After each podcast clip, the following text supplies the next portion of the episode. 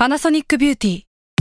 มากกว่าเครื่องเป่าผมด้วยนาโนอีเทคโนโลยีล่าสุดที่จะเปลี่ยนทุกประสบการณ์ที่คุณเคยมีนาโนอีมอยส์เจอร์พลัสเพิ่มความชุ่มชื้นให้เส้นผมหลังใช้งานมากขึ้นถึง 18 เท่า พร้อมชะลอการเฟดของสีผมสำหรับคนชอบทำสีผม ดูแลความชุ่มชื้นทั้งเส้นผม หนังศีรษะและผิวคุณ Panasonic NA0J มีเทคโนโลยีนาโนอีที่ care only you s a l m o n PODCAST มัน สด อร่อย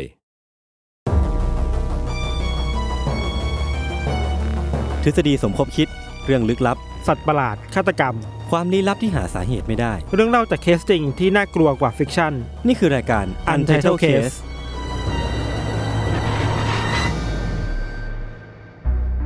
สวัสดีครับ สวัสดีครับ คือฆาตกรเนี่ยยังคือผมอยากเปิดเป็นไฮไลท์ยูทูบอ๋อเลยโอเคแต่ว่าเป็นไฮไลท์แบบไม่ต้องตัดต่อ เป็นไฮไลท์ที่เราพูดเองเอาวะแล้วเราไม่ได้เล่าเรื่องฆาตกรด้วย EP เนี้ยคือมันมีเลือดออกมา แล้วพี่โจก็ต่อจริงเหรอครับ คือมันเป็นภาพที่ผมจินตนาการไม่ได้เลยจริงผมไม่อยากเชื่อเลยว่าสิ่งเนี้ยเกิดขึ้นในสังคมนะครับๆปึ้งแล้วก็เข้ารายการครับ ยินดีต้อนรับสู่รายการ Untitled Case episode ที่ 209 นะครับ สวัสดีครับ ยินดีต้อนรับครับ เรามันอยู่กันในธีม Urban Legend นะฮะ เราทำอะไรกันลงเราจะไปทำทุกอย่างให้มันรู้เป็นเรื่องปกติ แล้วก็ทุกอย่างก็สามารถที่จะกังไม่เหนื่อย เออกังไม่เหนื่อยไอ้กังกูตัดไฮไลท์ให้มึง เออ อันนี้คือว่าพี่จ่ายค่าจ้างรถมันร้อยหนึ่งอะฮะ ครับ คือเราเราสามารถเรียกสิ่งที่ไม่ได้อยู่ในเรื่องอะอืมแต่เราเพิ่มเข้ามาว่าไฮไลท์ก็ได้เหรอเฮ้ยแต่มันมันก็มันก็ดูมิติใหม่ดีนะ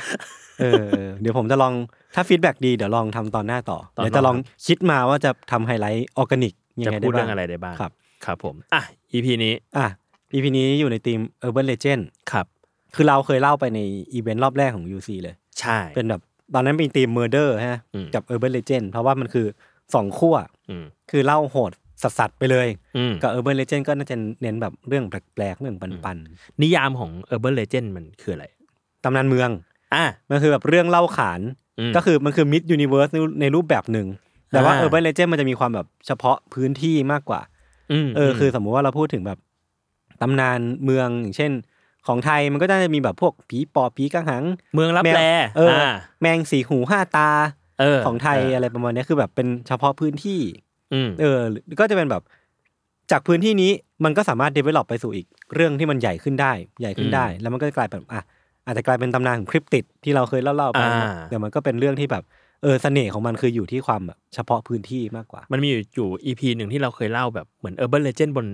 บนอินเทอร์เน็ตป่ะ เออเออเออเออเออเป็น myth อะไรทุกอย่าง เออคือเดี๋ยวนี้มันแบบ Slender Man เออ คือเดี๋ยวนี้มันไม่ได้อยู่อยู่ในพื้นถิ่นที่มันมันมีพื้นที่จำกัดแล้วเออเดี๋ยวนี้พอมันมีโลกโซเชียลมันมีแบบอินเทอร์เน็ตมันก็เอ้ยบางทีมันไปล่ำลือกันในโลกอินเทอร์เน็ตด้วย อืมอืมเออซึ่งวันนี้เราก็จะหยิบธีมธีมนี้มาเล่าแหละ ใช่ คือ ก็เป็นธีมกว้างๆเนาะคือก็แยกย้ายกันไปหาข้อมูลมา ก็อืมลองดูว่าไอ้ธีมเนี้ยเราจะสามารถเอาเรื่องอะไรมาเล่าได้บ้างนะครับ ครับผมอะวันนี้พี่โจเริ่มก่อนวันนี้ผมเริ่มก่อนครับ โอเค EP เนี้ยจะย้อนกลับไปในปี 2016 ครับ อุ้ยก็ไม่นานนะ ไม่นานมากไม่นานมาก คือปีนั้นอะมันมันเป็นปีที่มีอีเวนต์อะไรเยอะมากอืมเอออีเวนต์คือเป็นแบบพวกเหตุการณ์สำคัญเกิดขึ้นครับค่อนข้างเยอะ เช่น มีมหากรรมกีฬาโอลิมปิกอ๋อ ที่ริโอเดจาเนโรโอ้โห นั่นแปดปีแล้วเหรอเนี่ย ใช่ แล้วก็มีเหตุการณ์ Brexit อืมเออ หลายคนก็อาจอาจจะเคยเห็นที่อืมอังกฤษลงประชามติกันในประเทศครับว่าจะถอนตัวจาก EU จาก EU เออจาก EU จากสหภาพยุโรปเออแล้วก็มีเหตุการณ์ที่ค่อนข้างช็อกโลกประมาณหนึ่งคือการที่มหาเศรษฐีอย่างโดนัลด์ทรัมป์เนี่ยอืมเอาชนะเลือกตั้งฮิลลารีคลินตันได้อ่าแล้วก็กลายเป็นประธานาธิบดีสหรัฐครับหนึ่งสมัยนะครับครับทีเนี้ย ไอเหตุการณ์เหล่านี้คือก็เห็นความเปลี่ยนแปลงของโลกประมาณหนึ่งอืมมันก็มีการเปลี่ยนแปลงไปอย่างต่อเนื่องมีปรากฏการณ์ต่างๆ เกิดขึ้นมากมายอืมแต่ในปีนั้นอะ มันมีปรากฏการณ์แปลกอืมๆอันหนึ่งเกิดขึ้นในสังคมสหรัฐด้วยเหมือนกันครับ สิ่งเนี้ยถูกขนานนามว่าเป็นปีแห่งการวิตกกังวลเรื่องตัวตลกครั้งใหญ่อืมหรือ The Great Creepy Cloud Panic อ่า คือแบบมันค่อนข้างเฉพาะตัวมากเลยนะมันเฉพาะทางมากเอเลยอเออเออคือพูดถึงคลาวเราก็จะนึกถึงพวกแบบอะสมมติยศพูดถึงคลาวยศยศถึงยศนึกถึงก็แบบก็ตัวผู้ตรับลกอะนะในแบบในอืมในซึกคัสอะแบบว่าอ่าเออ หรือว่าแบบถ้าพูดถึงตัวตลกตลกใบ้ก็จะมีแบบชาลิชัปลินหรือว่าอะไรพวกเนี้ยอ่าแบบหรือว่าทาพวกหน้าขาวมาอืมอืมอืมอ่าอ่าประมาณนั้น เออ คือเรื่องวันเนี้ย เราจะเล่าถึงเหตุการณ์ที่ก็มีการพบเห็นตัวตลกอืมออกมาเต็มไปหมดเลยในสังคมอเมริกา ซึ่ง ก็ต้องขอ disclaim ไว้ก่อนครับ ว่าเรื่องวันเนี้ยอาจจะไม่ค่อยเหมาะกับคนที่มีอาการกลัวตัวตลก อ่าอ่าซึ่งถ้าอยากฟังแต่ว่าไม่อยากเห็นภาพก็ก็ไปเปิดฟังแค่เสียงเป็นพอดแคสต์ก็ได้ครับ หรือว่าปิดหน้าจอฟังไปก็ได้นะครับอือฮึไม่ต้องดูเป็นวิดีโอ โอเค คือจุดเริ่มต้นของเรื่องเนี้ยมันชื่อว่า The Great Creepy Cloud Panic เนอะอืมคือมันมีข้อมูลค่อนข้างหลากหลายมาก ๆ ครับอืมแต่ว่าคือบ้างก็บอกว่า เกิดเคสแรกขึ้นในอังกฤษ บ้างก็บอกว่าเคสแรกเนี่ยเกิดในสหรัฐอเมริกาอืมแต่ว่าเราก็ขอหยิบเอาเคสที่คาดเดากันว่าเป็นเคสแรก ๆ แล้วกัน ที่เกิดขึ้นในสหรัฐเนี่ยมาเล่าให้ฟังกันก่อน อันนี้อ้างอิงจากสำนักข่าว The New York Times นะครับอืมคือเขามีรายงานว่าเหตุการณ์แรกเนี่ยเกิดขึ้นในเดือนสิงหาคมอืมปี 2016 นี่แหละครับที่เมืองชื่อว่า Greenville County อืมในรัฐเซาท์แคโรไลนา คือเหตุการณ์ครั้งนั้นอะมันเกิดขึ้นว่ามันมีคุณแม่คนหนึ่งอืมชื่อว่าคุณดอนน่าอาโนครับคุณดอนน่าเนี่ยไปแจ้งตำรวจครับ ว่าลูกชายของเธอที่ออกไปเดินเล่นข้างนอกบ้านเนี่ยอืมกลับบ้านมาฟ้องเธอ ว่าในวันเนี้ยระหว่างที่กำลังเดินผ่านป่าแห่งหนึ่งอะมันมีคนที่แต่งตัวเป็นตัวตลกอยู่สองคนอ่า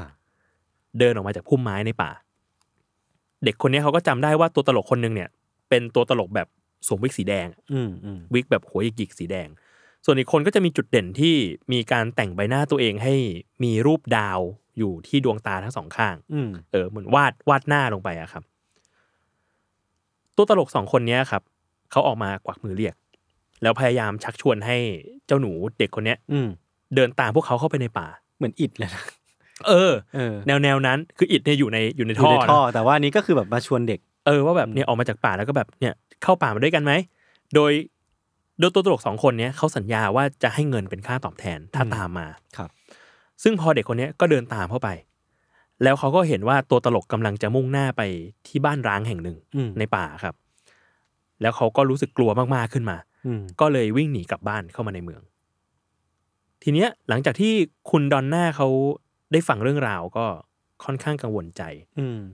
คือกังวลในความปลอดภัยของลูกตัวเองนี่แหละเอออยู่ดีมีแบบใครก็ไม่รู้ใส่ชุดตัวตลกมาชวนลูกไปไหนมาไหนมันก็น่ากลัวนะใช่แล้วเรื่องราวมันดูแบบมันครีปปี้มากเลยอะเออมันน่าน่ากลัวมากครับ เธอก็เลยไปแจ้งเรื่องนี้ให้ตำรวจท้องที่ฟังครับอืมพอตำรวจได้รับเรื่องก็เดินทางเข้าไปที่ป่าแห่งนั้น แล้วก็ไปตรวจสอบดู ปรากฏว่าเขาพบว่ามีบ้านร้างจริงอืมๆตามที่เด็กเล่าหมดเลย แต่ว่าไม่พบเห็นร่องรอยอะไรเกี่ยวกับตัวตลกสองคนนั้นครับ อืมอะอันนี้ก็เป็นข่าวแรกที่มันเกิดขึ้นในปีนั้น ครับ เดือนสิงหาคม ใช่ ซึ่งหลังจากนั้นน่ะไอ้ข่าวเรื่องตัวตลกที่ล่อลวงเด็กเข้าไปภายในป่าก็เริ่มแพร่กระจายออกไป อืม ในชุมชน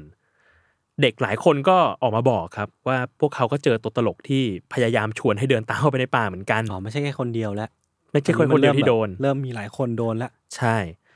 บางคนนะครับ ก็บอกว่าพวกเขามักจะได้ยินเสียงตัวตลกกระซิบกระซาบในป่า อืม หรือบ้างก็ได้ยินเสียงหัวเราะคล้ายกับเสียงหัวเราะตัวตลกอะ ดังออกมาจากป่าด้วยเหมือนกัน คือมันครีปปี้ขึ้นเรื่อยๆอืมแล้วไอ้การพบเห็นเหล่าเนี้ยมันก็เลยทำให้ข่าวที่เกี่ยวข้องกับการพบเห็นตัวตลกในพฤติกรรมแปลกๆอะมันเริ่มแพร่กระจายมากยิ่งขึ้นเรื่อยๆอะอืมมันไม่ใช่แค่ชุมชนนี้แล้วทีเนี้ยในหลาย ๆ รัฐในสหรัฐอะก็เริ่มมีข่าวตัวตลกแปลกๆโผล่ขึ้นมา ทั้งในรัฐอลาบามาอืมในจอร์เจีย ในแมริแลนด์นิวเจอร์ซีย์นอร์ทแคโรไลนาแล้วก็เพนซิลเวเนียครับคืออเยอะมาก ตัวอย่างการพบเห็นก็เช่น มีผู้หญิงคนหนึ่งครับ เขาเล่าให้ตำรวจฟังว่า ระหว่างที่เธอกำลังขับรถกลับบ้านตอนกลางคืนน่ะเธอก็เห็นตัวตลกคนหนึ่งแต่งกายเป็นแบบตัวตลกสีสันแบบชุดฉาดเลยนะอืมยืนอยู่นิ่งๆริมถนนแล้วก็ถือลูกโป่งสีแดงสองสามใบอยู่อืมเธอก็บอกว่าตัวตลกคนเนี้ย แม้ว่าแค่ยืนนิ่งๆอะแต่พฤติกรรมแบบเนี้ยมันน่ากลัวมาก อืมการยืนนิ่งๆเนี่ยน่ากลัวมาก คือการยืนนิ่งๆ แล้วอยู่ในความมืด มึงจะเอาอะไร เออ แล้วมาทำอะไรตรงนี้เออแล้วก็มีอีกเคสครับ ที่คราวนี้ที่รัฐเคนตักกี้ครับ เดือนกันยายนปีเดียวกัน ก็มีรายงานว่ามีคนไปพบตัวตลกแอบสะกดรอย ตามคนภายในป่าอืมด้วยเหมือนกัน แต่เคสเนี้ยก็ มีการแจ้งตำรวจ แล้วตำรวจก็เข้ามาจับกลุ่มชายคนนี้ที่แต่งตัวเป็นตัวตลกจริงอืมๆโดยรายงานก็บอกว่าชายคนเนี้ยมีชื่อว่าโจนาธานมาร์ตินครับอืมอายุ 20 ปี ในรายงานข่าวก็ไม่ได้บอกอะไรมากไปกว่านี้ แต่ก็บอกว่าชายคนเนี้ยไม่ใช่แค่แอบเดินตามรอยคนในป่าเท่านั้นอืมแต่ว่าบางครั้งอะเขาก็วิ่งพุ่งเข้ามาจู่โจมรถอ่าที่กำลังขับผ่านชุมชนด้วยเหมือนกัน อืมเนี่ยมันน่ากลัว เออ มันเริ่มแบบว่า เริ่มเริ่มมีการแบบกำลังจะประทุษร้ายเกิดขึ้นแล้วอะใช่ มันดูน่ากลัวมากขึ้น ใช่ คือมันมีตั้งแต่แบบชักชวนคนเข้าไป ยืนนิ่งๆจ้องยืนเออยืนนิ่งๆแล้ววิ่งมีเสียงหัวเราะดังออกมาจากในป่าเออตอนนี้เริ่มมีวิ่งไล่แล้ววิ่งใส่แล้วอืมทีเนี้ยความแพนิคเกี่ยวกับตัวตลกมันมันก็มีมากไปกว่านี้อีกอืมนอกจากมันจะสร้างความกังวลใจให้กับคนในชุมชนต่างๆ แล้วอะครับ หรือว่าเหตุการณ์ต่างๆ ส่วนมากเกิดขึ้นใกล้ๆป่าเนาะ มันก็ทำให้เกิดความกังวลขึ้นในคนที่เดินแถวๆป่าอืมมันก็เริ่มลุกลามไปถึงชีวิตคนในเมืองด้วยเหมือนกันครับ มันมีเคสหนึ่งครับ ที่อลาบามาในเดือนกันยายน มันมีผู้หญิงคนหนึ่งโทรไปแจ้งตำรวจผ่านสาย 911 ในวันๆนะครับ ว่าเธอกังวลมากตอนเนี้ยวิตกกังวล panic มากอืมเพราะว่าตอนเนี้ยมันมีตัวตลกเดินวนเวียนอยู่ในที่จอดรถของห้างวอลมาร์ทอ่าเธอก็เลยขอให้ตำรวจอะ เดินทางมาช่วยเหลือเธอหน่อย สิ่งที่ตัวตลกคนนี้ทำคือเขาเดินข่มขู่ผู้คนที่ที่อยู่ในที่จอดรถอะไปไปมามาอืมแล้วก็ปีนขึ้นไปบนกระจกหน้ารถด้วยอ่าฮะเพื่อทำให้คนที่อยู่ในรถอะหวาดกลัว เออน่ากลัวน่ากลัว คือมีคนอยู่ในรถ แล้วไอ้นี่ก็ปีนขึ้นไปแล้วก็ใส่ใส่ชุดตัวตลกใช่ทำแบบนี้ ใช่เออพอตำรวจเดินทางมาถึงนะครับเขาก็จับกลุ่มตัวตลกคนนี้ไว้ได้ แล้วก็รู้ในเวลาต่อมาว่า เป็นชายวัย 25 ปีครับ ชื่อว่ารอดนี่ไบแรมครับเขาก็สเขาก็สารภาพกับตำรวจครับว่า คือเขาแต่งตัวเป็นตัวตลกเพราะว่ามันดูสนุกดี อืมเขาแล้วแค่อยากกลันแกล้งคนนี่ยเออ แล้วคนก็น่าจะชอบถ่ายรูปกับเขาอ่ารวมถึงตอนเนี้ยมันก็ใกล้กับเทศกาลฮาโลวีนแล้วคือมันเดือนกันยายนแล้วมันก็น่าจะเข้ากับเทศกาลดีครับ คือกลายเป็นว่าเขาไม่ได้มีเจตนาที่จะประทุษร้ายอืมแต่รู้สึกว่าเรื่องเนี้ยมันดูน่าสนุกดี เป็น prank เออเป็น prank อย่างหนึ่งแต่คนมันไม่ตลกด้วย เออ เออ ปรากฏการณ์ที่เรียกว่า clown panic เนี่ยอืม มันเริ่มพุ่งสูงขึ้นเรื่อยๆ ในช่วงเดือนกันยายนถึงตุลาคมครับ ของปี 2016 ครับ ปัจจัยหนึ่งก็คือเนี่ยมันช่วงใกล้ช่วงเทศกาลฮาโลวีนแหละ อืม มันก็เลยเริ่มมีตัวตลกมากขึ้นเรื่อยๆ ที่คนแต่งตัวออกมานะครับ ทีเนี้ยมันก็ดูเหมือนจะบานปลายมากขึ้นเรื่อยๆ เพราะว่าไอ้การออกมาหลอกคนในที่สาธารณะเนี่ย มันสร้างผลกระทบมากกว่าที่คิดอืมมันมีข้อมูลครับว่า โรงเรียนแห่งหนึ่งในรัฐโอไฮโอถึงกับต้องปิดทำการไปหลาย ๆ วันเลยครับเพราะว่าเด็ก ๆ นักเรียนเนี่ย กังวลกับการเจอตัวตลก อืมคือกลัวมาแล้วเจอเกือบกลัวเดินทางมาแล้วเจอตัวตลกระหว่างทางใช่ใช่กลัวเจอระหว่างทาง โรงเรียนก็เลยขอปิดทำการไปหนึ่งวันอืมเพื่อให้เด็ก ๆ รู้สึกปลอดภัยมากขึ้นอืมรวมถึงตำรวจในหลายท้องที่ก็ออกมาแถลงข่าวเลยครับครับ ว่าการแต่งตัวเป็นตัวตลกเพื่อหลอกให้คนหวาดกลัวในที่สาธารณะเนี่ย มันมันไม่ดีนะอืมมันไม่ควรเกิดขึ้นนะอืมแล้วก็ถ้าใครทำพฤติกรรมแบบนั้นน่ะ ก็สามารถถูกจับกลุ่มได้ครับ เออ แต่มันก็มีคนตั้งข้อสังเกตเหมือนกันครับว่า หลังจากที่ตำรวจออกมาแถลง หรือสังคมในเมืองเริ่มระวังตัวตลกกันมากขึ้นน่ะ ก็ทำให้ตัวตลกเหล่าเนี้ยเขาไม่ได้หยุดอืมแต่เขาหนีเข้าไปหลอกคนในที่ที่ไม่ค่อยมีคนแทนอืมเช่นในป่า ในตรอกมืดๆ ที่นานๆจะมีคนเข้ามาสักทีหนึ่งนะครับ แล้วทีเนี้ยปรากฏการณ์เนี้ยมันก็บานปลายมากๆครับ The New York Times เนี่ยเขาก็มีรายงานว่ามีเคสเด็กชายวัยสิบหกคนหนึ่งอืมถูกคนที่สวมหน้ากากตัวตลกเนี่ย แทงฮะแทงจนเสียชีวิตเชี่ยโอ้โหมันเรื่องการเป็นการฆาตกรรมแล้วนะ มันเริ่มเรื่องใหญ่ขึ้นเรื่อยๆอะเอออันนี้เกิดขึ้นที่เมืองเรดดิ้งที่เพนซิลเวเนียครับ ขณะที่ตำรวจก็เดินหน้าจับกลุ่มตัวตุก เจ้าตัวตลกที่ออกมาคุกคามประชาชนเนี่ยได้อืมแบบหลักหลายสิบคนอะอืมเออ ขณะเดียวกันครับ ปรากฏการณ์นี้มันก็มีผลลัพธ์อีกด้านด้วยเหมือนกัน คือในช่วงที่มีการพูดถึงตัวตลกเยอะขึ้นเรื่อยๆอะบรรดานักศึกษาในมหาวิทยาลัยรวมถึงมัธยมปลายต่างๆ ก็ถึงขั้นรวมตัวในยามค่ำคืน เพื่อป้องกันตัวเองจากการคุกคามของตัวตลกพวกเนี้ยโอ้โหแสดงว่ามันร้ายแรงมากแล้วมันก็แบบเป็นปรากฏการณ์ที่มันน่ากลัวมากอะเออมันสร้างความหวาดกลัวมาก ในรายงานอะมันเขาบอกว่ามันมีอย่างน้อยสองมหาลัยครับครับที่ทำแบบนี้คือมีนักศึกษาหลายสิบคนใน Pennsylvania State University อืมแล้วก็ Michigan State University ที่มานัดรวมตัวกันอืมในยามค่ำคืนเพื่อไปเดินลาดตระเวน ทั่วมหาลัย สอดส่องหาตัวตลก บางคนก็ถืออาวุธในมืออเพื่อตามล่าหาตัวตลกที่มันมีข่าวลือว่าออกมาคุกคามนักศึกษาในย่านหอพัก มันเริ่มแบบ เรื่องใหญ่อะอืมเรื่องใหญ่จริง ๆ สุดท้ายแล้วอะครับ สิ่งนี้มันก็กลายเป็นคลิปต่างๆ ที่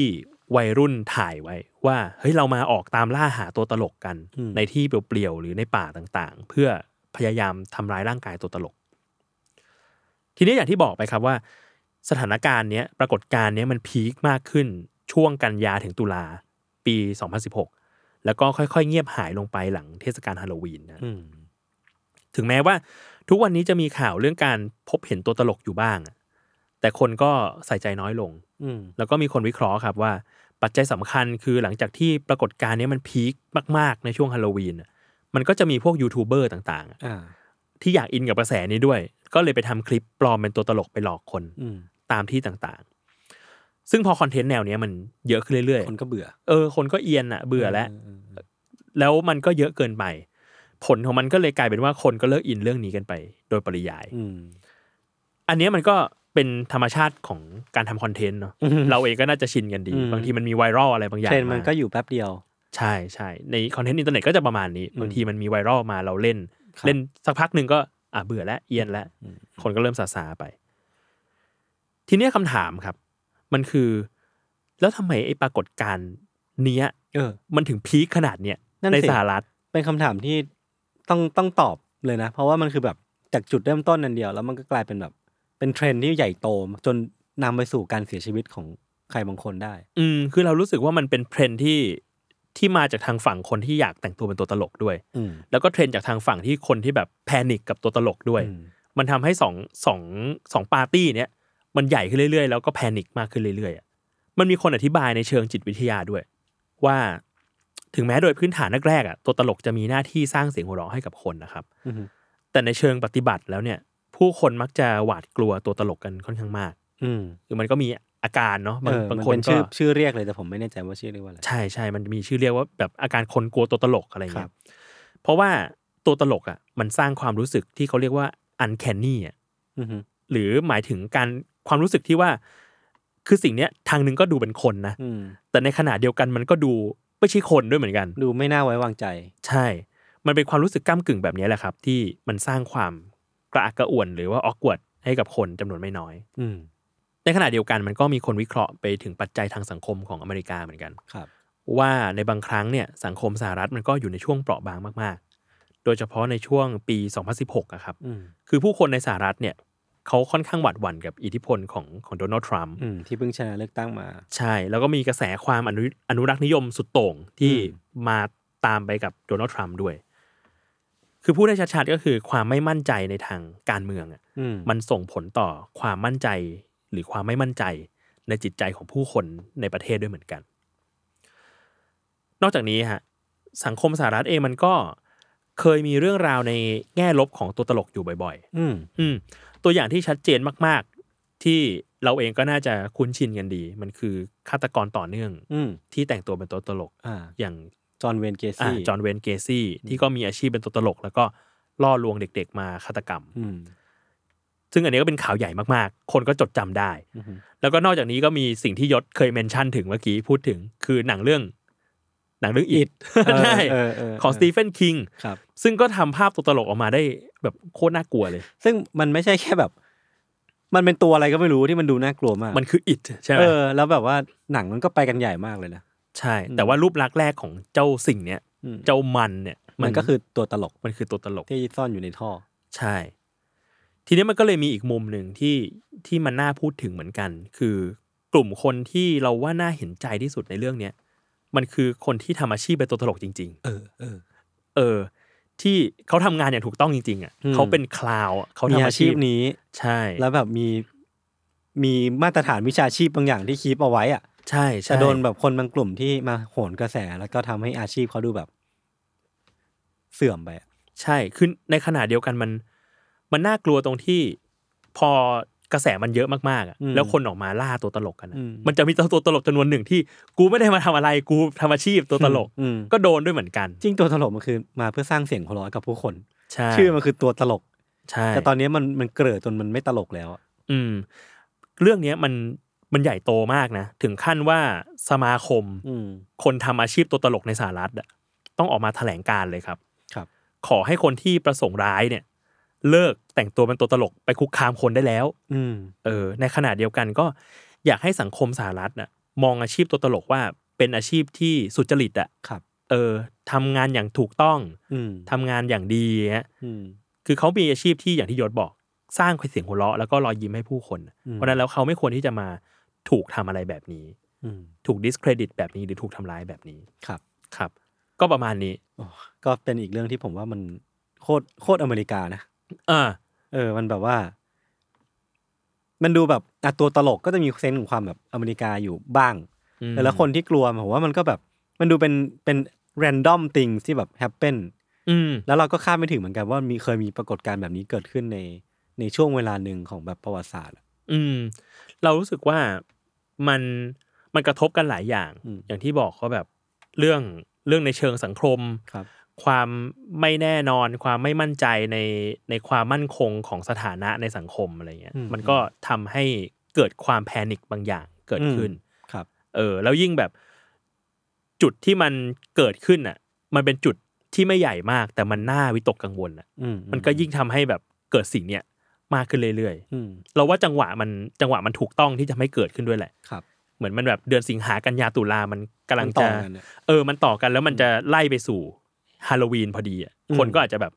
เห็นตัวตลกมากขึ้นงั้นเรามาแต่งตัวตลกกันเถอะอะไรอย่างคนเงี้ยมันก็นึกสนุก แล้วพอคนหนึ่งมันแบบแหกกรอบไปปุ๊บกูเฮ้ยเอากูเอาบ้างดีกว่าเออจนแบบท้าทายแล้วก็พัฒนากันไปใหญ่โต ใช่ใช่ก็น่าเห็นใจคนทำอาชีพตัวตลก อืมแล้วก็คนที่เสียชีวิตจากเหตุการณ์นี้ด้วยเหมือนกัน ใช่ครับใช่ ก็ประมาณนี้ครับเรื่องของผผมมก็ติดตามเรื่องของยศในเบรกหน้าครับผมครับ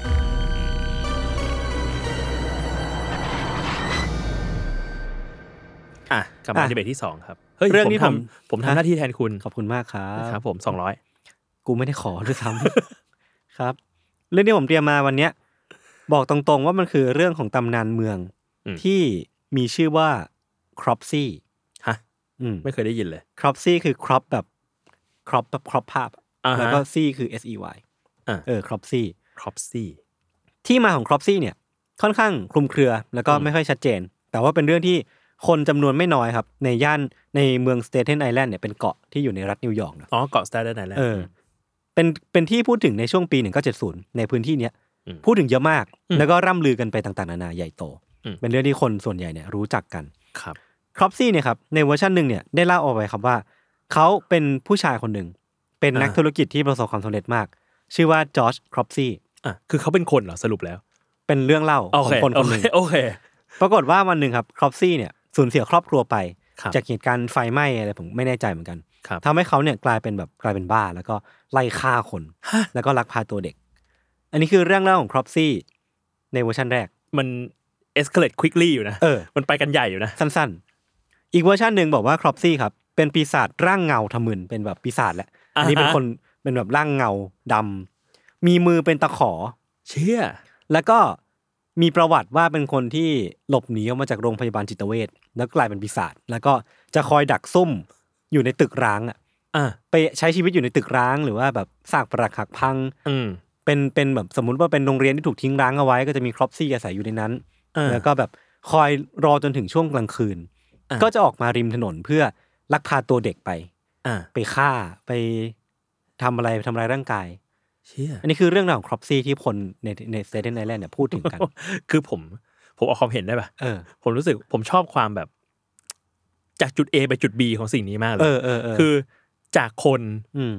ที่เสียสติอืมออกมาจากโรงพยาบาลอืม กลายเป็นปีศาจเลย เออ คือมันเป็นเป็นสองเรื่องที่ผมอะไม่แน่ใจว่าซอสของมันจริงๆมันคืออะไร อ่า แต่ว่าคนก็พูดถึงสองเวอร์ชันนี้แหละเจ๋ง แต่เอาว่ะเป็นว่าสรุปคือ เออ ในปีหนึ่งหนึ่งเก้าเจ็ดศูนย์ช่วงปีเจ็ดศูนย์เนี่ยอืมมันมีตำนานเมืองของปีศาจหรือว่าสิ่งมีชีวิตลึกลับบางอย่างเป็น urban legend ของคนในแถบนั้นว่า มีตัวสิ่งมีชีวิตชื่อครอปซี่อืมจะคอยดักซุ่ม อยู่ในที่ลับตาแล้วก็ลักพาตัวเด็กเนี่ยไปทำร้ายหรือว่าฆ่าเออโดยที่มันก็เป็นเพียงแค่ตำนานเมืองที่ไม่ได้มีอะไรไปมากกว่านี้พี่โจเป็นแบบ คือประวัติที่มามันก็ไม่ได้ชัดเจน เป็นเหมือนเป็นนิทานที่ชาวบ้านเนี่ย เล่าตอนนั่งแคมปิ้งรอบกองไฟ เออ ไม่เคยเป็นอะไรมากกว่านั้น แต่ผู้คนก็รู้จักมันแล้วก็เกรงกลัวมันในบางแง่ อืม แต่แล้วครับในปีหนึ่งเก้าเจ็ดสองพี่โจอืมท่ามกลางตำนานเมืองครอปซี่เนี่ยอืมมันเริ่มมีเหตุการณ์ประหลาดเกิดขึ้น ในเออย่านในเมืองสเตเทนไอแลนด์อืมมันมีเด็กห้าขวบคนหนึ่งหายตัวไป ในปีอ่าหนึ่งเก้าเจ็ดสองอืมคือในตามเรื่องเล่าของครอปซี่เนี่ยครอปซี่เนี่ยคือครอปซี่มักจะมีตำนานหรือว่ามีการกล่าวขานว่ามักจะลักพาตัวเด็กไป เออ และสิ่งเนี้ยเกิดขึ้นในปีหนึ่งเก้าเจ็ดสองคือมีเด็กห้าขวบคนหนึ่งหายตัวไปอืมเหตุการณ์เป็นแบบนี้ครับ มันเกิดขึ้นในวันที่ 7 กรกฎาคมปี 1972 เด็กสาวอายุ5ขวบชื่อว่าอลิสเพเรราเนี่ยได้หายตัวไปในบริเวณอพาร์ตเมนต์ที่ชื่อว่าไทเซนส์เลนในย่านสเตเทนไอแลนด์เนี่ยครับอืมก่อนหน้าที่จะหายตัวไปเนี่ยอลิสกำลังเล่นสนุกกับพี่ชายอยู่นอกบ้านอ่าคือเหมือนเล่นไปตามประสาเด็กๆเนาะอ่าฮะแล้วก็พี่ชายเนี่ยก็ห่างออกมาจากตัวตัวอลิสแป๊บเดียวเออกลับมาอีกทีอลิสหายตัวไปแล้ว เอ้า หายตัวไปไหนไม่มีใครรู้เลยอืมเหตุการณ์มันเกิดขึ้นในช่วงเวลาประมาณบ่ายสามครึ่งเท่านั้นเองพี่โจแล้วก็พี่ชายก็น่าจะทิ้งไว้เพียงลำพังแค่แป๊บเดียวแต่ว่าอลิสก็ได้หายตัวไป และหลังจากนั้นเนี่ยก็ดูเหมือนว่าจะมีเพื่อนบ้านคนหนึ่งเห็นว่าอลิสน่าจะยังอยู่แถวนั้นนะอยู่ในสวนแถวนั้นอะ ครับ แต่หลังจากนั้นก็ไม่มีใครพบเห็นอลิสอีกเลย อืม ตอนแรกเนี่ย ก็ตำรวจก็ดูเหมือนว่าจะสงสัยในตัวพ่อของเด็ก คือพ่อแม่ของอลิสเนี่ยเลิกกันอืมพ่อย้ายไปอยู่อีกที่หนึ่งตำรวจก็เลยคิดว่าพ่อของเด็กคนเนี้ย อาจจะขับกลับมาเพื่อขโมยอลิสไปจากคุณแม่หรือเปล่าอ่าเออเป็นการทะเลาะกันของพ่อแม่ อืม แต่ว่าพอมาดูหลักฐานจริงก็ไม่ใช่เว้ย อืม แล้วเรื่องเนี้ยมันก็เป็น unsolved mystery ว่าแบบไม่มีใครรู้ว่าอลิสหายตัวไปไหน ใครเป็นคนเอาไป คือทุกวันนี้ก็หาตัวไม่เจอ ยังมีชีวิตอยู่หรือเปล่าอันนี้ไม่มีก็ไม่รู้ ใครรู้ เชี่ยอันนี้คือเหตุการณ์ที่เกิดขึ้นในปี 1972 มีเด็กห้าขวบคนหนึ่งหายตัวไป ตัดภาพมาในปี 1977 5 ปีต่อมา อืม คราวเนี้ยมีเด็กสาวอายุ 18 ปีคนหนึ่งชื่อว่า ออเดรย์ลินเนเรนเบิร์กอืมออเดรย์เนี่ย หายตัวไป หลังจากที่เดินออกมาจากบ้านที่ตั้งอยู่ในย่านบรุกลินอืมเธอบอกว่าจะออกไปซื้อบุหรี่แป๊บหนึ่งเดี๋ยวกลับมาบอกไว้กับแม่เนาะซึ่งเธอก็เดินออกไป แล้วก็ไม่กลับมาเลยอีกหลังจากนั้น เอ้า เป็นคนที่สองที่หายตัวไปเออแต่อันนี้อยู่ที่บรุกลินเนาะจากการตรวจสอบประวัติเนี่ยเพราะว่าเนเรนเบิร์กนะครับมีประวัติเข้ารับการรักษาอาการจิตเภทที่โรงพยาบาล คือเราก็ไม่รู้ว่ามันเกี่ยวข้อง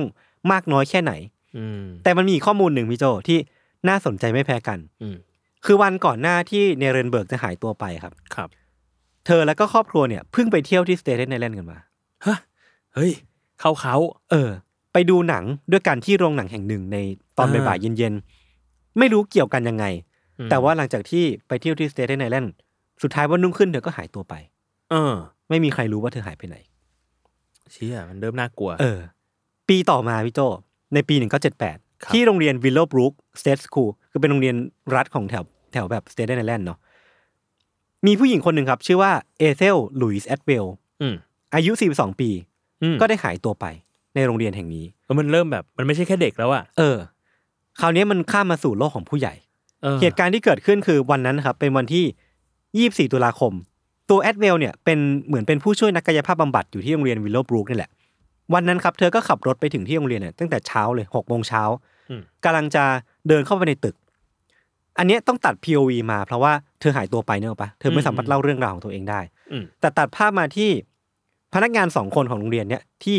ได้ยินเหตุการณ์นี้ตั้งแต่ต้นจนจบว่ามันเกิดอะไรขึ้น ตอนนั้นนะครับ พนักงานบอกว่า ได้ยินเสียงผู้ชายคนหนึ่งพูดออกมาว่า come on แบบมามานี่มา เออ พูดสองครั้งอะฮะและสองคนนั้นครับ ก็ได้ยินเสียงของคุณแอดเวลเนี่ยตอบกลับไปว่า ไม่ เดี๋ยวคุณก็จะทำร้ายฉัน ถ้าไปคุณก็ทำร้ายฉันสิเชี่ยแล้วก็ตามมาด้วยเสียงกรีดแบบกรีดกรีดร้องตกใจมากเออๆแล้วมันก็จบตรงนั้นน่ะพนักงานสองคนนี้ก็น่าจะได้ยินแค่ประมาณว่ามีการแบบวิ่งไล่กันเกิดขึ้น หรือว่ามีการแบบตามวิ่งล่ากันเกิดขึ้น แต่ว่าก็ไม่มีใครเห็น เพราะว่าช่วงนั้นมันคือช่วงแบบเช้ามืดอะอืมน่าจะเป็นแบบช่วงที่ฟ้ามันยังไม่สว่าง แล้วก็ไม่มีใครเห็นว่ามันเกิดอะไรขึ้น อืมแต่ได้ยินเสียงได้ยินเสียง อืมพอมีการเรียกตำรวจมาที่เกิดเหตุครับพี่โจก็พบว่าที่ข้างรถที่ล็อกของของคุณ Atwell เนี่ย มันมีข้าวของของคุณ Atwell ตกอยู่เต็มไปหมดเลยอืมตั้งแต่สมุดต่างหูรองเท้าของใช้ในกระเป๋าอืมของนู่นนี่นั่นนะตกอยู่เต็มไปหมดเลย แล้วมันก็ยังมีการพบกุญแจของเธออมอยู่ในป่าลึกไปประมาณ20เมตรอืมนั่นแปลว่ามันต้องมีเหตุการณ์บางอย่างเกิดขึ้น และตัวของคุณ Atwell เนี่ย ถูกพาตัวเข้าไปในป่าอ่าและหลังจากนั้นก็ไม่มีใครพบเห็นเธออีกเลย คือสภาพมันแปลกคือถ้าเธออมไม่ได้ถูกฉุดกระชากเออหรือถูกลักพาไปไหนของมันก็ไม่ควรจะตกตก เละเทะขนาดกระจายขนาดนี้นี้ แล้วมันไปตกอยู่ในป่าแม้ว่ามันต้องอืมมีการไล่ล่ากันเกิดขึ้น หรือว่ามันมีอะไรบางอย่างที่มันดูไม่ชอบมาพากลเกิดขึ้นแล้วกัน อืมอันนี้คือเหตุการณ์ที่เกิดขึ้นในโรงเรียนวิลเลอร์บรูคที่ตั้งอยู่ในสเต t ท n ไอแลนด์อีกแล้วอ่าซึ่งก่อนหน้านั้นสองเดือนพี่โจเออมันมีเหตุการณ์หนึ่งฮะคือมีพยาบาลคนหนึ่งอายุ44ปีอืมชื่อว่าชินลี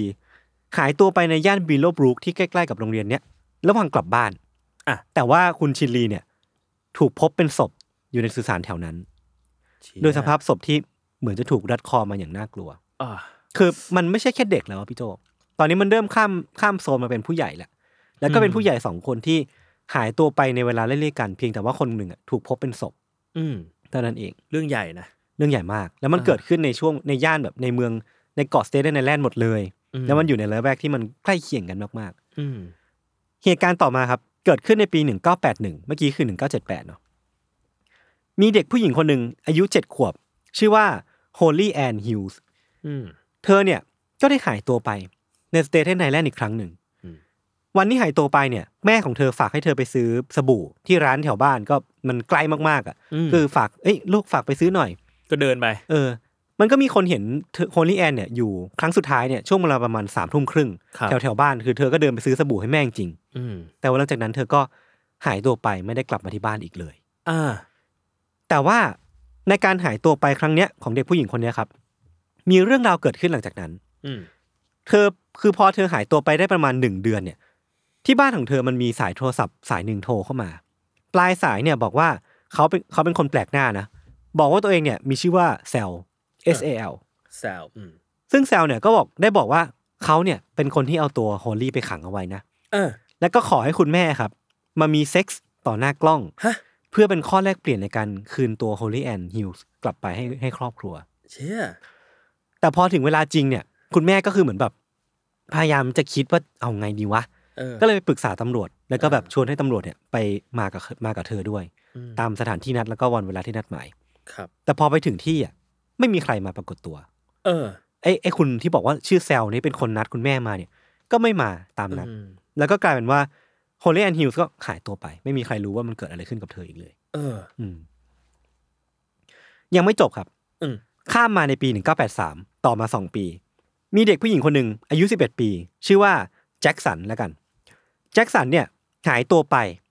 อีกแล้วในสเตเทนไอแลนด์อืม คือเธอเนี่ยอาศัยอยู่กับครอบครัวในโรงแรมแห่งหนึ่ง ซึ่งเป็นที่พักชั่วคราวเพราะว่าบ้านของพวกเขาเนี่ยโดนไฟไหม้เสียหาย ก็เลยอ่าต้องมาอยู่ที่โรงแรมแบบนี้ชั่วคราวเนาะ เออ วันที่เกิดเหตุเนี่ยดูเหมือนว่ามีคนในโรงแรมคนหนึ่งว่าวันให้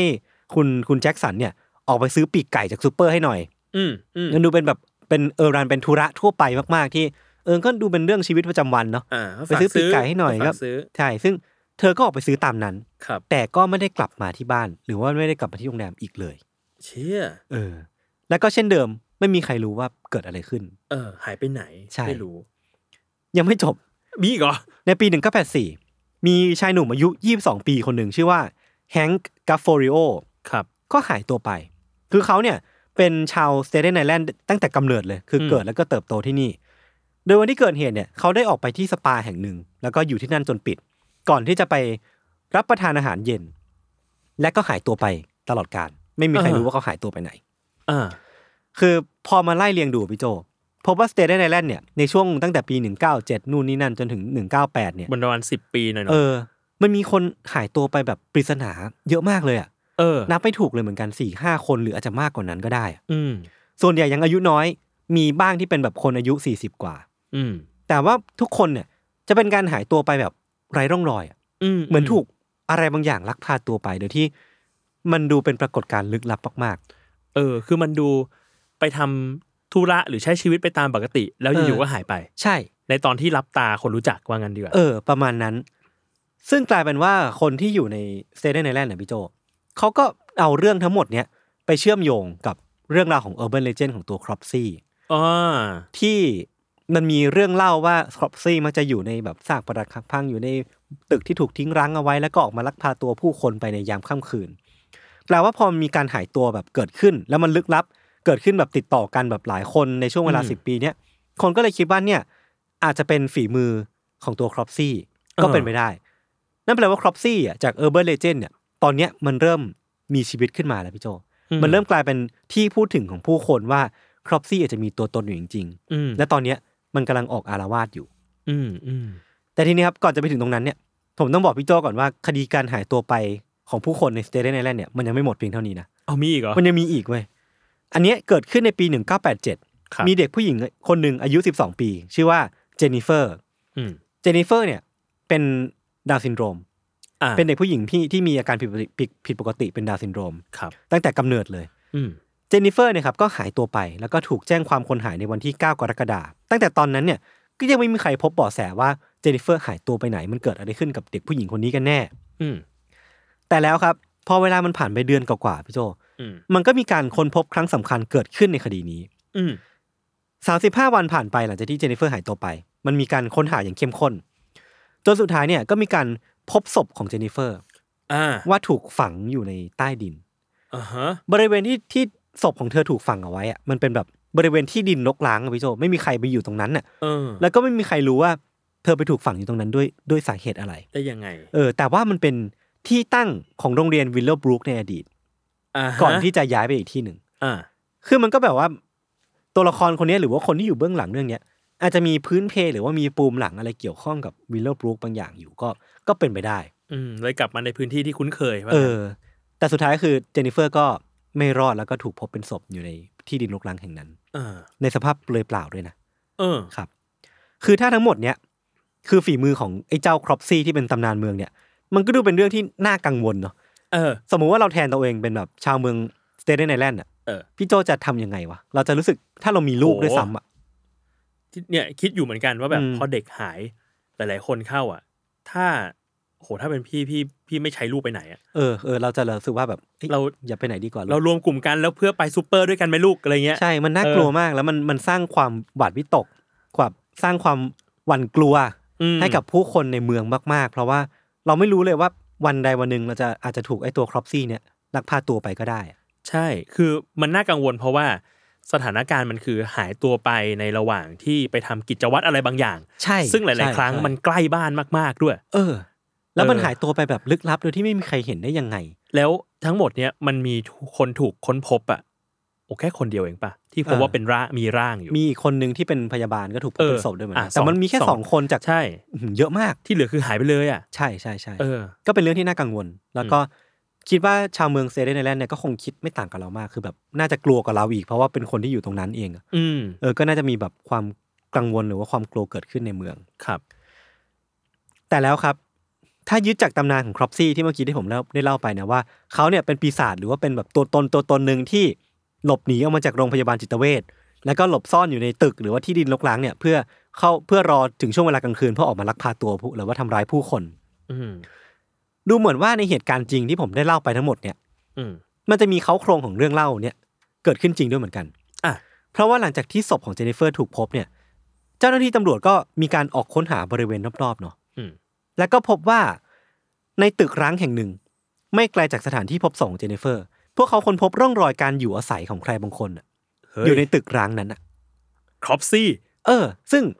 มันกลายเป็นว่ามันแบบเชื่อมโยงกันเป๊ะๆ เพราะว่าตำนานบอกว่าครอปซี่อาศัยอยู่ในตึกร้าง อะตอนนี้ไปดูตึกร้างในใกล้ๆกับสถานที่ที่พบศพของเจนนิเฟอร์ ก็พบว่ามันมีคนไปตั้งแคมป์ใช้ชีวิตอยู่ตรงนั้นจริง อ่า ๆ เป็นไปตามที่ตำนานเมืองเล่าไว้แบบเป๊ะๆเลยอะ อืม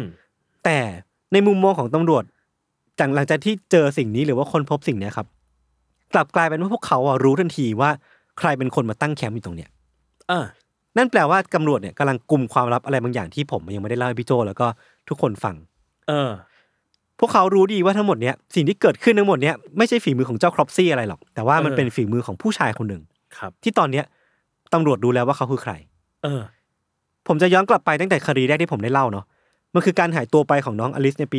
1972อืมเด็กผู้หญิงอายุห้าขวบที่หายไปหลังจากที่เล่นกับพี่ชายแล้วก็หายตัวไป อืม คดีนั้นนะครับผมบอกว่าคุณพ่อตกเป็นผู้ต้องสงสัยเนาะคือเออคุณพ่อที่เลิกกับแม่กลับมารับ แต่ว่าสุดท้ายหลักฐานมันถูกปัดตกไป แล้วก็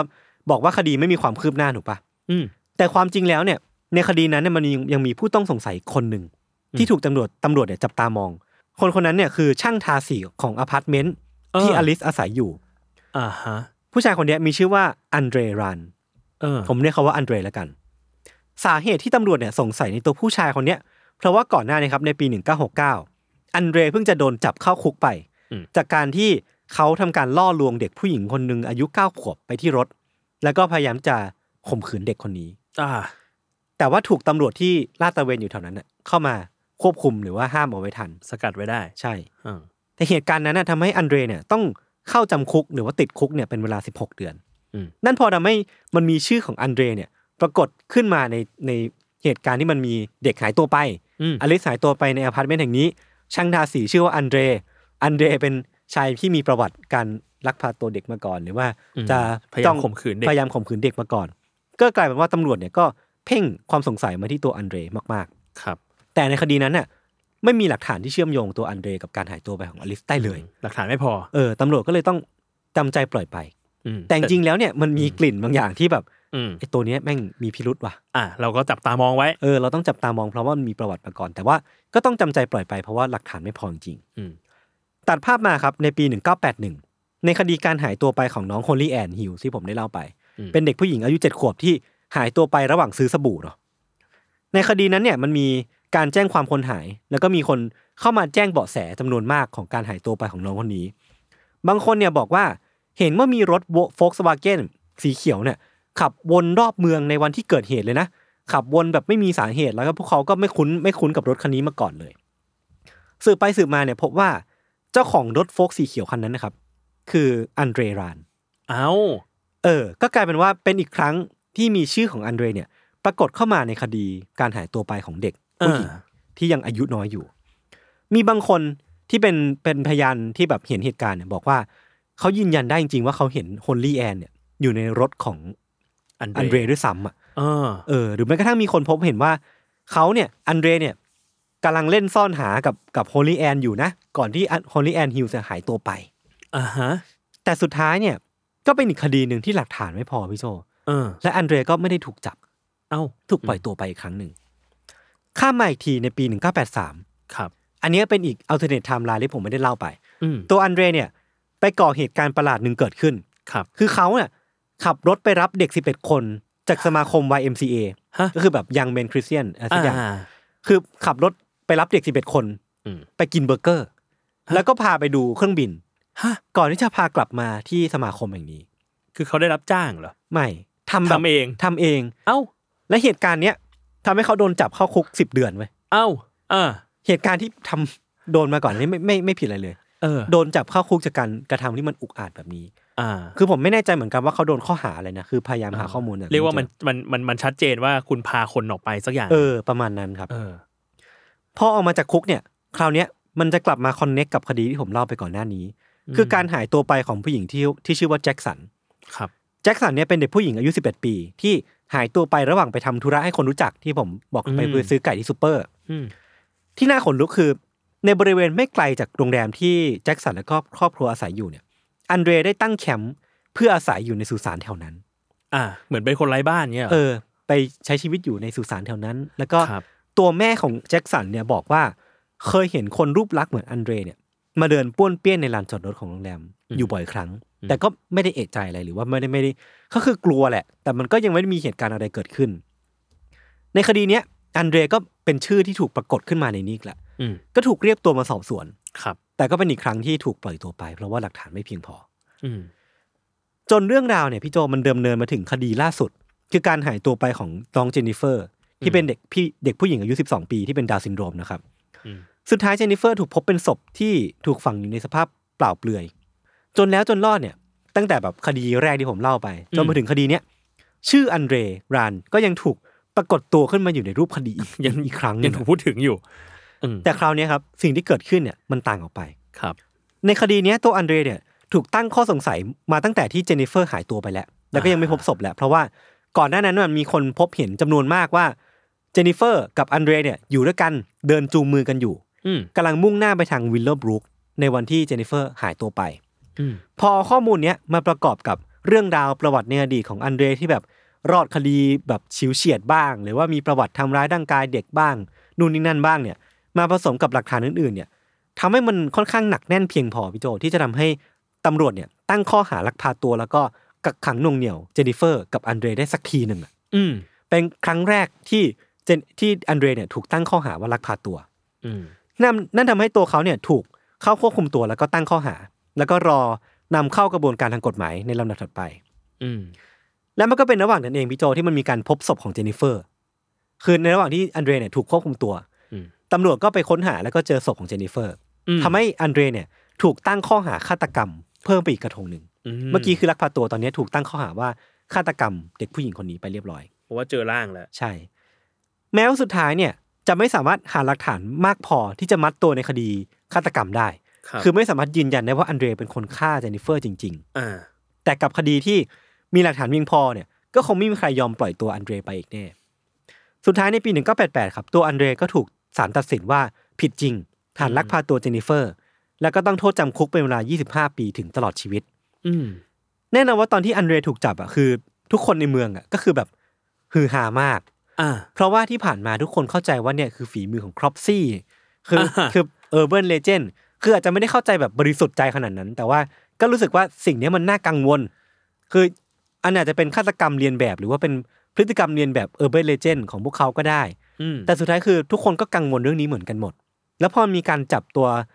ตัวละครเบื้องหลังที่เป็นคนจริงๆอะที่ที่ชื่อว่าอันเดรรานเนี่ย นั่นแปลว่ามันก็คือคนก็ให้ความสนใจในคดีนี้มากๆอืมแล้วมันก็ยังมีแบบภาพปรากฏออกมาว่า ตอนที่อันเดรถูกจับอะตาของเขาแบบทะมึงถึงมากอืมๆถ้าใครดูใน YouTube เดี๋ยวผมจะแปะภาพไว้เนาะคือตาเขาแบบจ้องอย่างเงี้ยพี่โจคือตายซากมาก เออ คือแบบ แล้วแล้วถลึงตาใส่นักข่าวเออหรือว่าถลึงตาใส่แบบกล้องที่ถ่ายเอาไว้อยู่อะไรเงี้ยก็แบบเป็นภาพที่น่าขนลุกมากๆจริงเอ้ยเชี่ยน่ากลัวจริงนี่เซิร์ชดูๆเออ แต่ว่าคดีเนี้ยมันก็ยังไม่ได้จบเพียงเท่านี้เนาะเพราะว่าครับอย่างที่ผมได้เล่าไปคือตัวอันเดรเนี่ย เข้าไปมีส่วนเกี่ยวข้องกับการหายตัวไปของคนอีกจำนวนมาก เออ แต่ว่าในปี 2004 ตัวอันเดรเนี่ยก็ถูกเช็คบินย้อนหลังจากคดีลักพาตัวเด็กสาวที่ชื่อว่า Holly Ann Hughes เมื่อ 20 กว่าปีก่อน แล้วก็ถูกจำโทษจำคุกเนี่ย เพิ่มไปอีก25ปี ตอนนี้50ปีถึงตลอดชีวิตแล้วอืมรวมๆแล้วเนี่ย เขาไม่น่าจะออกมาจากคุกได้ก่อนปี2000 2037อ่า ซึ่งยังไม่ถึงเลยเออแล้วคืตอนปีนั้นเนี่ยเขาก็น่าจะมีอายุ93ปีแล้วครับ ก็แปลว่า อาจจะถือว่าเป็นการปิดตำนาน Urban Legend ที่กลายมามีชีวิตของครอปซี่ที่มีชื่อว่าอันเดรแรนด์ได้ลงเออในที่สุดนั่นเองครับครับ เอาจริงๆเนี่ยทุกคดีที่ผมเล่าไปอะ มันคือคดีที่ คนรอบตัวหรือว่าคนที่ติดตามคดีนี้หรือว่าแม้แต่แม้กระทั่งตำรวจเองเนี่ยคาดเดาว่าตัวอันเดรเนี่ยน่าจะมีส่วนเกี่ยวข้อง แต่ว่าจริงๆแล้วคดีที่เขาถูกตัดสินน่ะมันมีแค่สองคดีเนาะแค่คดีลักพาตัวเจนนิเฟอร์กับเอ๊ะกับโฮลี่แอนฮิลอืมแต่ว่าคดีของคุณครูคนนั้นอืมผู้ช่วยกายภาพบำบัดหรือว่าเด็กคนอื่นๆอะอืมมันไม่มีหลักฐานเพียงพอที่จะพอจะมัดตัวตัวอันเดรได้ว่าเขาเป็นคนที่ว่าอยู่เขาลเบื้องงหลังมือจริงแต่ว่าอืมคนก็สังเกตด้วยหลาย ๆ อย่างว่าตัวอันเดรน่าจะเป็นคนที่อยู่เบื้องหลังเรื่องนี้แหละ เพียงแต่ว่ายังหาหลักฐานไม่เจอครับ ก็ไม่แน่ใจเหมือนกันว่า มันจะมีวันนั้นไหมที่มันมีการเจอหลักฐานครั้งนี้ แล้วก็ทวงคืนความยุติธรรมให้กับเหล่าเหยื่อที่น่าสงสารเหล่านี้อืมครับผม ในแง่รูปคดีมันก็จบเพียงเท่านี้พี่โจเออแต่เท่าที่ไปอ่านมาเนี่ย รู้สึกว่าตัวอันเดรอะเป็นตัวละครที่แปลกเอามากครับๆและเป็นตัวตนที่ค่อนข้างน่ากลัว เออ มันมีคนในคุกหลายคนอะ บอกว่าอันเดรเนี่ย มักจะโอ้อวดกับเพื่อนๆรอบตัวว่าเขาเนี่ย เป็นคนที่แบบเปโดนะ เป็นคนที่แบบใคร่เด็กนะฮะคืออวดสิ่งนี้ออกมาอย่างฮะภาคภูมิใจอะอ่าแล้วก็เหมือนภูมิใจในเรื่องนี้มากๆ และเขาเองก็